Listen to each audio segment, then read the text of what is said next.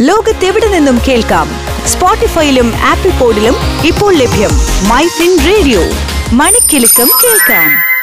This program is sponsored by Doha Brokerage and Financial Services Limited, pioneers in wealth management and non-banking finance. Business ലോകത്ത് എന്ത് സംഭവിക്കുന്നു? Top twenty business വാർത്തകളുമായി Thomas ചെറിയാനും Jasmine ജമാലും. ഇന്ന് October ഇരുപത്തിയൊന്ന് രണ്ടായിരത്തി ഇരുപത്തിരണ്ട്. വിപണി നേരിയ നേട്ടത്തിൽ.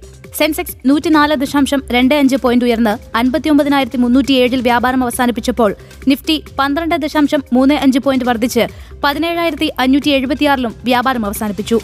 സംസ്ഥാനത്ത് സ്വർണവിലയിൽ ഇടിവ് ഇന്ന് പവന് എൺപത് രൂപ കുറഞ്ഞ് മുപ്പത്തേഴായിരം രൂപയിലെത്തി.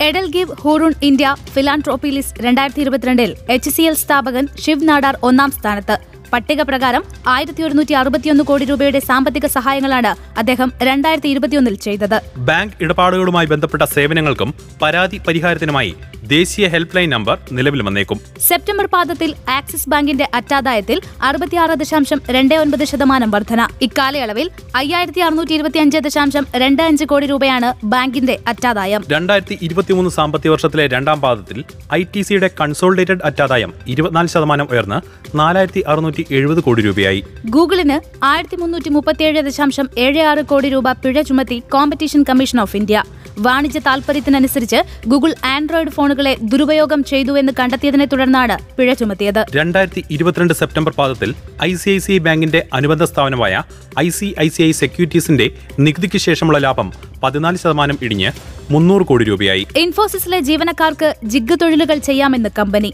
പക്ഷേ കമ്പനിയിലെ ജോലിക്ക് പുറമെ ഇത്തരം ജോലികൾ ചെയ്യുന്നവർ മാനേജർമാരുടെ മുൻകൂർ അനുമതി വാങ്ങേണ്ടതുണ്ട്. നടപ്പ് സാമ്പത്തിക വർഷത്തിലെ ജൂൺ പാദത്തിൽ വായ്പകളുടെ ഡിമാൻഡ് കോവിഡ് കാലത്തിന് മുൻപുണ്ടായതിനേക്കാൾ വർദ്ധിച്ചുവെന്ന് റിപ്പോർട്ട്. ഐ ടി കമ്പനിയായ കോഫോർജിന്റെ നികുതി കിഴിച്ചുള്ള ലാഭം രണ്ടായിരത്തി ഇരുപത്തിമൂന്ന് സാമ്പത്തിക വർഷത്തിലെ രണ്ടാം പാദത്തിൽ മുപ്പത്തിയേഴ് ശതമാനം ഉയർന്ന് ഇരുന്നൂറ്റി ഒന്ന് ദശാംശം ഒരു കോടി രൂപയായി. കാർഷിക മേഖലയിലെയും ഗ്രാമീണ മേഖലയിലെയും തൊഴിലാളികൾക്കിടയിലെ റീറ്റെയിൽ പണപ്പെരുപ്പം സെപ്റ്റംബറിൽ യഥാക്രമം ഏഴ് ദശാംശം ആറ് ഒൻപത് ശതമാനം ഏഴ് ദശാംശം ഒൻപത് ശതമാനം എന്നീ നിരക്കിൽ ഉയർന്നു.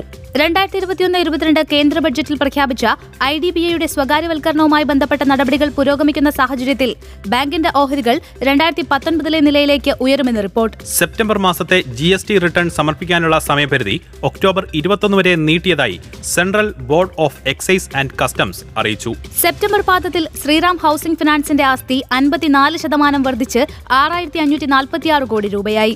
എംപ്ലോയീസ് പ്രൊവിഡന്റ് ഫണ്ട് ഓർഗനൈസേഷൻ രണ്ടായിരത്തി ഇരുപത്തിരണ്ട് ഓഗസ്റ്റിൽ പതിനാറ് ദശാംശം ഒൻപത് നാല് ലക്ഷം പുതിയ വരിക്കാരെ ചേർത്തു. ബാധ്യത തീർക്കുന്നതിനും വികസന പ്രവർത്തനങ്ങൾക്കുമായി എൺപത്തി മൂവായിരം കോടി രൂപ വായ്പയെടുക്കാൻ അദാനി ഗ്രൂപ്പ്. സെപ്റ്റംബർ പാദത്തിൽ യൂണിയൻ ബാങ്കിന്റെ അറ്റ വരുമാനം വാർഷികാടിസ്ഥാനത്തിൽ ഇരുപത്തൊന്ന് ശതമാനം വർദ്ധിച്ച് ആയിരത്തി എണ്ണൂറ്റി നാൽപ്പത്തെട്ട് കോടി രൂപയായി. ചൈനയിൽ നിന്നുള്ള കുറഞ്ഞ ഡിമാൻഡും ആഗോളമാന്യ ഭീതിയും അടിസ്ഥാന ലോഹങ്ങൾക്ക് തിരിച്ചടിയാകുന്നു. യു എസ് ഡോളറുമായുള്ള വിനിമയത്തിൽ രൂപയുടെ മൂല്യം എൺപത്തിരണ്ട് ദശാംശം ഏഴ് എട്ടിൽ എത്തി. ബിസിനസ് ന്യൂസ് അവസാനിക്കുന്നു. ലോകത്തെവിടെ നിന്നും കേൾക്കാം?